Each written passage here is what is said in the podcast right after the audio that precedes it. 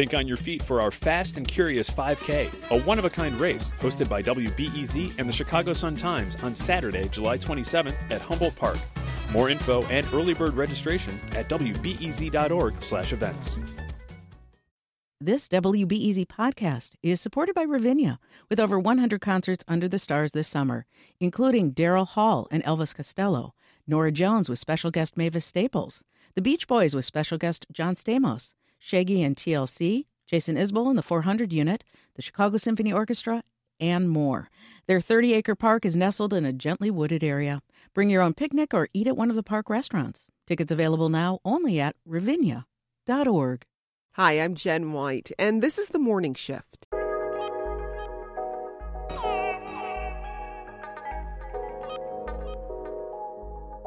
In just a bit, the food and dining reporters at the Trib tell us about the area's best Middle Eastern dishes. But first, the U.S. trade war with China rolls on, and the country is no closer to ending the war than we were when it started last year.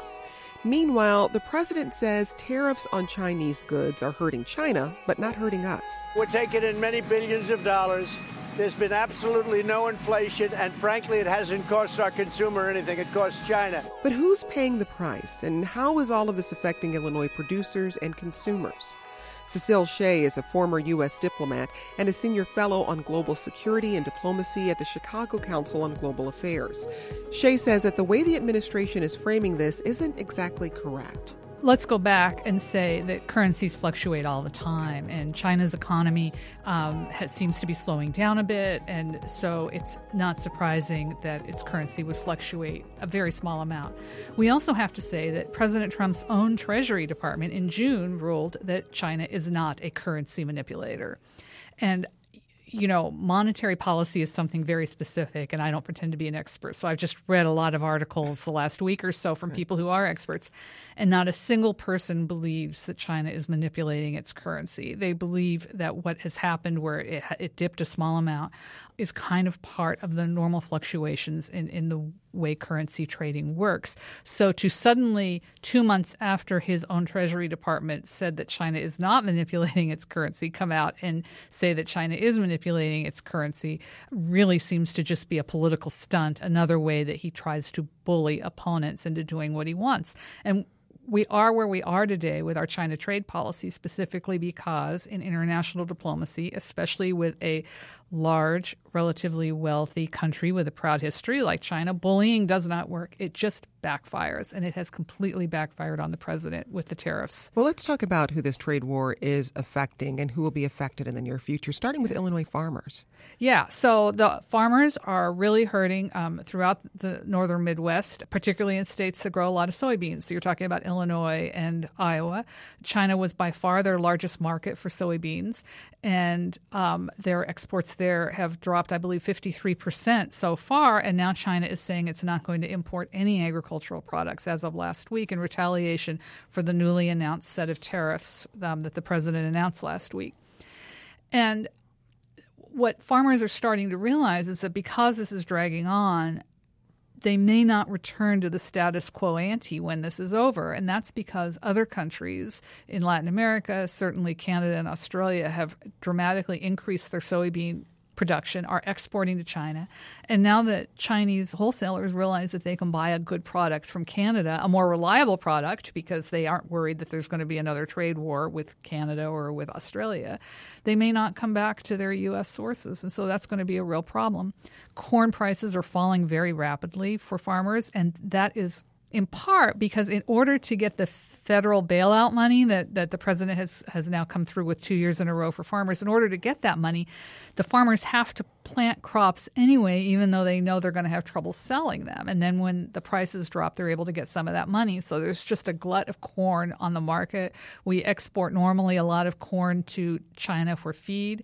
We also export a lot of hogs and um, and pork to China, and that's been cut off now. So the prices of corn have really dramatically fallen in the last week or two, also. Well, I want to hear from a farmer right here in Illinois. This is sixth generation farmer Evan Hulting in Princeton. Uh, that's a town in north central Illinois. And, and he says this is what he'd say if he could talk to President Trump. I'd tell him that, you know, we've supported him from the get go on trying to bring China to the table and make them more accountable for their practices, but Uh, every day that this ticks on, farmers are the ones that are taking it on the jaw. You know, we appreciate the support he's given farmers. Uh, farm bankruptcies are up all over, and you know, we're just not in an economy that can handle this stress much longer. So there are some farmers who are criticizing the president. Many continue to support him. At the same time, we're seeing an increase in farm foreclosure. I, I just wonder is there a tipping point where it will be maybe too difficult for a lot of farmers to recover here in the state? Yeah, because remember, they've taken two hits Yeah. over the last two years it's tariffs and weather. And weather was really a problem this year. The question is, when do they start selling out to large conglomerates? Because the large conglomerates are in a much better position to hold on.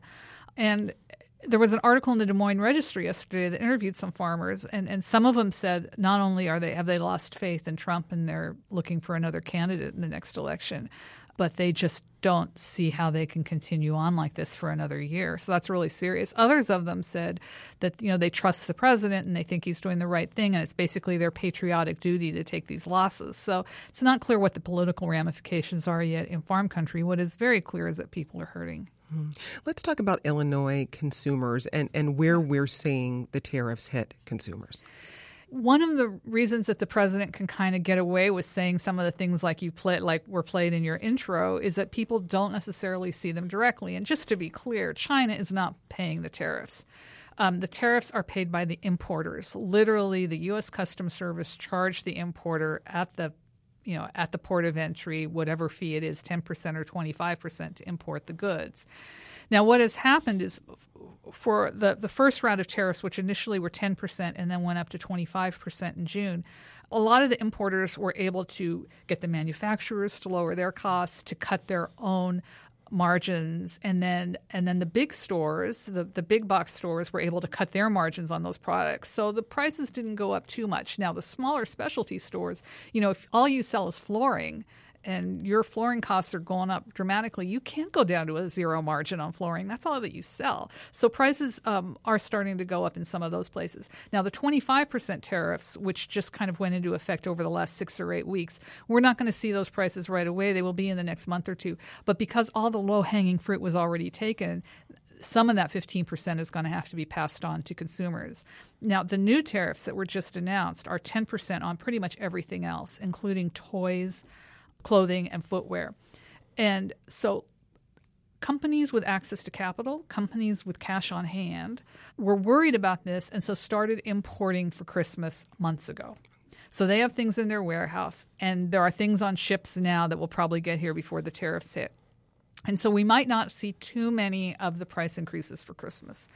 Again, who's going to be hurt are small merchants, and that's the tragedy of all of these tariff wars and trade wars. The first the first people to be hurt are small independent sellers. So if you own a small toy shop or a small dress shop, you may not not been able to get a line of credit to import things early, and so you may have to raise your prices at Christmas depending on where your supply is right now, if it's already on the way here or not. But even for those larger businesses, is there some risk there? Oh, absolutely. And sort of stocking your shelves, hoping consumers come out for the Christmas season, when if people are checking their retirement balances, they may be feeling a little. Uh. You are absolutely right. And who knows what the next big toy is, right? So, one of the beauties of kind of just in time shipping has always been if whatever the Cabbage Patch dolls of this year are um, suddenly hit, uh, companies can put a huge order into China. They can go 24 hour shifts, put a lot on a ship or even a plane and get them here and get them here in time.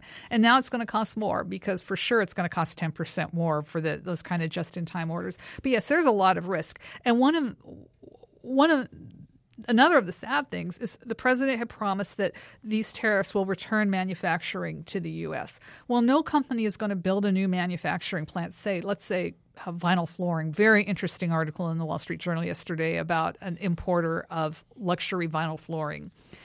And um, there's only one manufacturer in the U.S., so most of this comes from from China. And you say, well, maybe that manufacturer will dramatically increase his production. Now, well, it takes years to build a factory and to buy the equipment, a lot of investment into building that kind of equipment, very specialized machines. And he doesn't know if the tariffs are going to end tomorrow or three years from now. So it's not that manufacturing is moving back here. Where manufacturing is moving is out of China and into Vietnam and Singapore and other Trans Pacific Partnership countries. So um, And that is hurting Chicago because you have Chicago based companies that instead of investing in their employees and giving raises and Christmas bonuses this year are having to build new manufacturing plants in Vietnam or Singapore or maybe Chile, um, and and just to build redundant manufacturing that they really wouldn't have needed if it hadn't been for this trade war. Part of the work you do at the Council on Global Affairs is about diplomacy, and and I'm curious.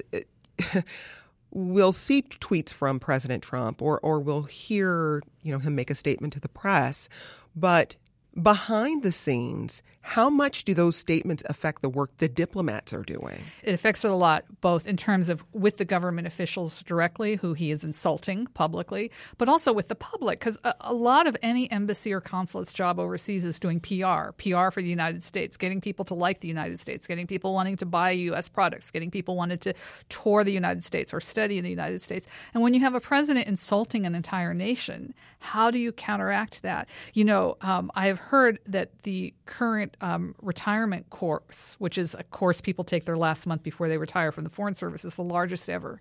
So that gives you a sign of the fact that people are just weary. You know, people want to do their jobs. They they went into diplomacy and related fields because they believe in this country. They have a patriotic attitude toward this country, and it's getting very hard for them to do their jobs. You know, the president looks at the world as a zero sum game. He has to win. And diplomats by nature look at the world as let's make sure that everybody wins, which is also what a lot of successful businessmen do, right? They try to come up with agreements where you'll be a winner and I'll be a winner, where everybody comes out ahead. And the president just is not interested in doing that. And it's ultimately hurting our own economy. Um, our economy should be a lot stronger than it is right now, given the debts that we're and the deficit that we're running. Are there things diplomatically that you see the U.S. doing well right now?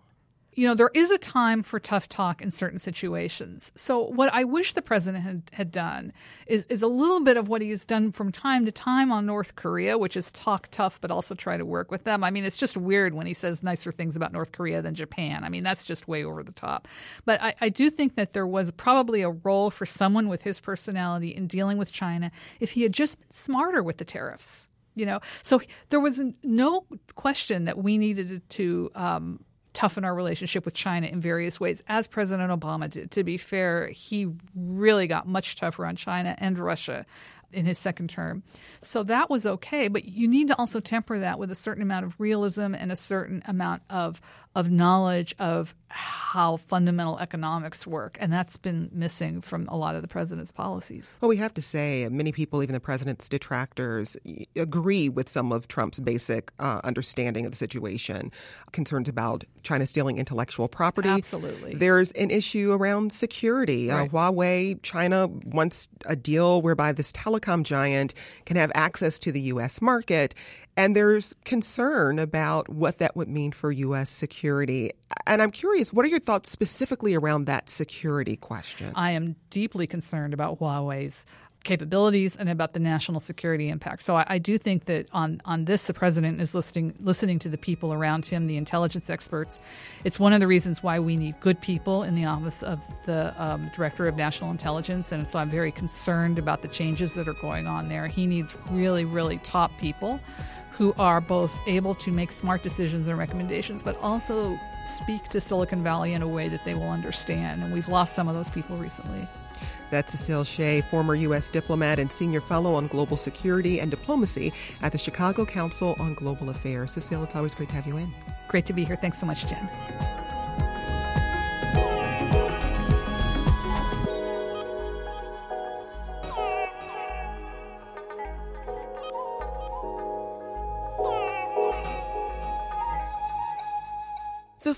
Dining reporters at the Tribune have a really, really hard job. For their monthly series, Craving, they have to scour the city to find the best places to eat. They've explored French cuisine in the city, Korean food, restaurants on the South Side, desserts. I mean, it's a heavy lift. But this month, it's all about the best places for Middle Eastern cuisine in Chicago. And here with a rundown of what they found are Tribune food and dining reporters Louisa Chu, Grace Wong, and Nick Kindelsberger. Welcome back to the program. Thanks. Thank you, Jen. Thank you for feeling our pain. We I really do. I mean, gosh, I was getting ready for this segment. I was like, oh, the suffering. Louisa, why did the Trib food and dining team decide to take on Middle Eastern food this month? I mean, of course, there have been a lot of really favorite neighborhood Middle Eastern, Middle Eastern restaurants across the city and in the suburbs. But then also recently, we've really seen some beautiful Israeli inspired and Mediterranean inspired restaurants. And we thought it was really time to really focus on that for at least a whole month. And we have to say, I mean, we're talking about a huge a huge region Huge, um, yeah. with a lot of different food traditions. So, Nick, did you all have any parameters or did you just jump on in? Oh yeah, we had to set very strict parameters because uh, it got out of hand very quickly. Um, so we decided we settled on. There are many definitions of what Middle Eastern is, and so we settled on Turkey to the north, down to Yemen in the south, Egypt to the west, and Iran to the east. And so that still left us way more than we could possibly hope to cover. But that's a good thing. You should be excited that there's way too much to cover. Um, it shows you how exciting this region is. And Grace, any specific dishes come to mind? Um, I'm obsessed with Lebna, Mm. um, which is basically like ultra strained yogurt. It's all of those things I talk about. It's cooling, it's calming, it goes with sweet and savory. You can eat it on its own, you can eat it in the morning. It's just, it's a perfect food, This in my may- opinion. Some people may consider this a sin, but on a baked potato, my goodness, it is it is delightful. Well, it's it's, high that, in protein. it's that acidic thing that can Yeah. cut through in heavy dishes yeah. and it can cool you down. There's so many things like that in Middle Eastern food that um, help to balance the meal, I guess. And um, I'm just become obsessed with it now, so I want it all the time. I don't care what I'm eating. I want some yogurt on the side, and cucumbers and tomatoes and those kind of things. Oh gosh, it's too early for lunch. uh, uh, Louisa, did you find a, a concentration of restaurants in a certain neighborhood, or did you, or were they kind of spread out all over the city? You know, in the city, there are luckily quite a few areas where there are restaurants, but we've been making quite a few visits to the uh, village of Bridgeview on the southwest side of Chicago, where there is a burgeoning, there has been for a generation, Arab American uh, community. And uh, we have to say, we discovered a restaurant that um, just opened about five months ago that might be one of our new favorites. We were kind of trying to keep it secret until our review comes out, but a restaurant called Uzi Corner. And it is a Mediterranean restaurant that's kind of modern and new looking, loft like, very beautiful, but that relies, is inspired by these ancient cuisines of Syria and Jordan and Lebanon. And um, speaking of breakfast, actually, one of the things we found, you know, is that a lot of times one of the biggest meals that you'll have in the Middle East, especially this time of the year, is at breakfast. And so, for example, I recently had the Uzi breakfast, which they say they serve Zaman style. And I was like, what does that mean? And they said that is the Turkish word for time. And I was like, and so we had this long conversation over lo- many cups of tea and this huge spread. And basically, it is dish after dish of house cured olives and the Lebanon. They serve their Lebanon little balls. And then also the two kinds of pita bread. Talk about that. So actually, and I'd ask them because what the first one they serve, which is complimentary at the table, it's like a lo- elongated piece of bread, very thin flat bread. Which we, I mean, we're a Chicago town, so we know gyro, right? Uh, euros, and so it's elongated. I flinched a little bit there. I know gyro, euro, and um, but they bake it so it's crispy on the edge, and then they serve it with a complimentary little dip of uh, spicy uh, feta cheese, and then with the meal itself, they serve their house baked soft rounds of pita bread, and so those were a little bit more familiar. However, what we're also seeing with the rise of some of the finer Middle Eastern restaurants, and actually, you know, with immigration patterns, is people are so stepping up their game on the pita as well. What we have seen with Euros, which is fine, fantastic, is really kind of like the, you know, what we all know of a sandwich bread compared to what is like an artisan style of pita that you're really seeing across restaurants now. Well, there's something really magical about the little pillows of, of pita that come out fresh. yes. and a dish of olive oil, and you could Mm-hmm. just you could just tuck me in and, and put me straight to bed. Yeah, I'd they be, like are gravity defying. I'd be quite happy. Uh, Nick, talk about some of the prep um, and work that goes in, into the guide because it's not just about finding restaurants. You also have to learn something about the places you're exploring, right? Oh, absolutely. So I have a stack of books on my desk that's about 30 high right now of different things. So I'm reading that. And then I've working on a thing about sandwiches in the Middle East. And I've been to 24, 25 restaurants so far. I'm going to go to a few more just to make sure. And because then- you have to. because let's I have clear. to. You know, there's some great Israeli restaurants in Highland Park, all the way down to Palos Park on the south side. Um, south suburbs, and um, you just have to eat as much as you can to realize because there's so many differences. Um, so up in uh, Highland Park, there's Mizrahi Grill, and their pita is just like a pillow. I just want to curl up, like you're saying. It's so soft, and um, then Galit, which just opened in Lincoln Park, has this pita that is a little firmer, but it, it opens up and um, it's just this like beautiful bread.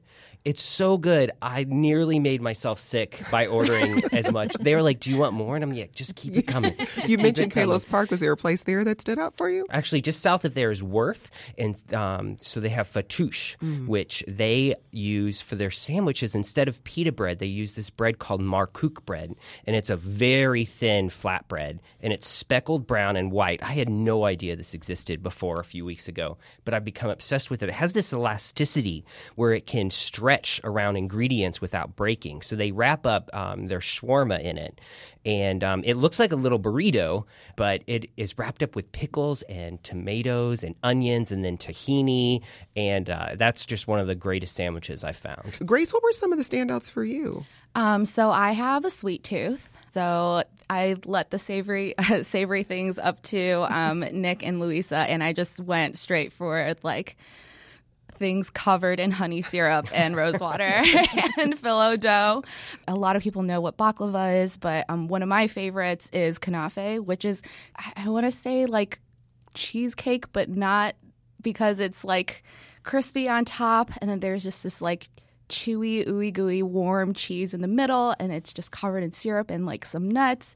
And it's amazing. We've seen so many different versions of it so far um, in our search. And was there a place where you really loved that dish? I, can I just say that I'm very inclusive? I like sweet and the savory.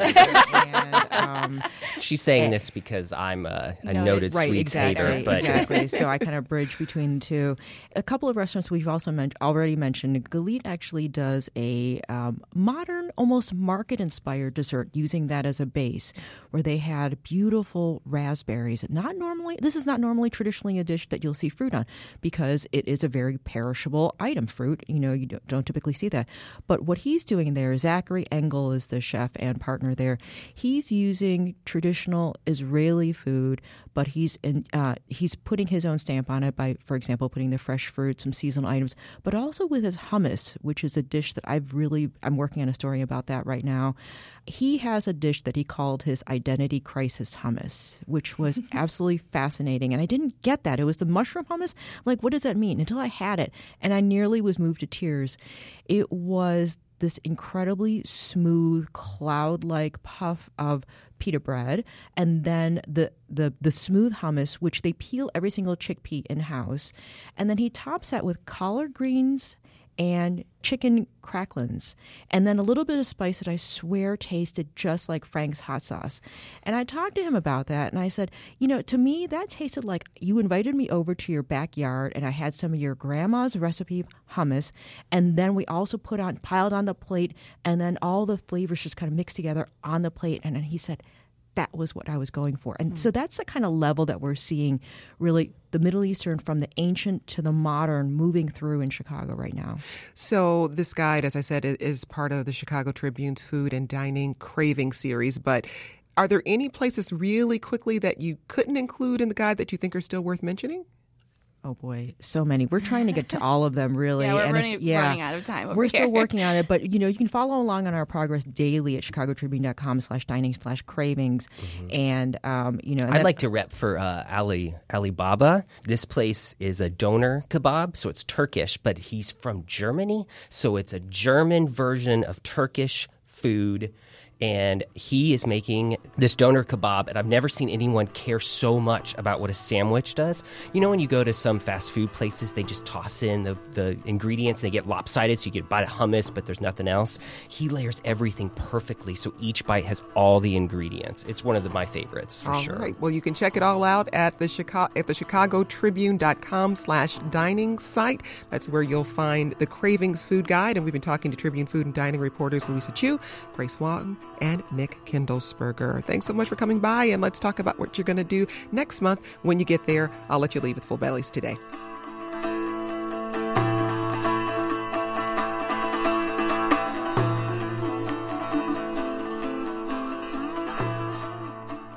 And now that you're incredibly hungry, we'll wrap up today's show and let you track down your new favorite kebabs, hummus, and other Middle Eastern goodies.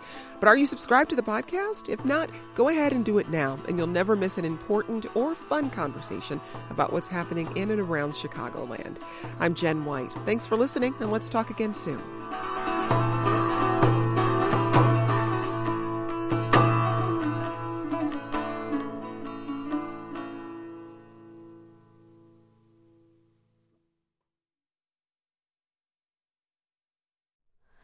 Hi, it's Terry Gross, the host of Fresh Air.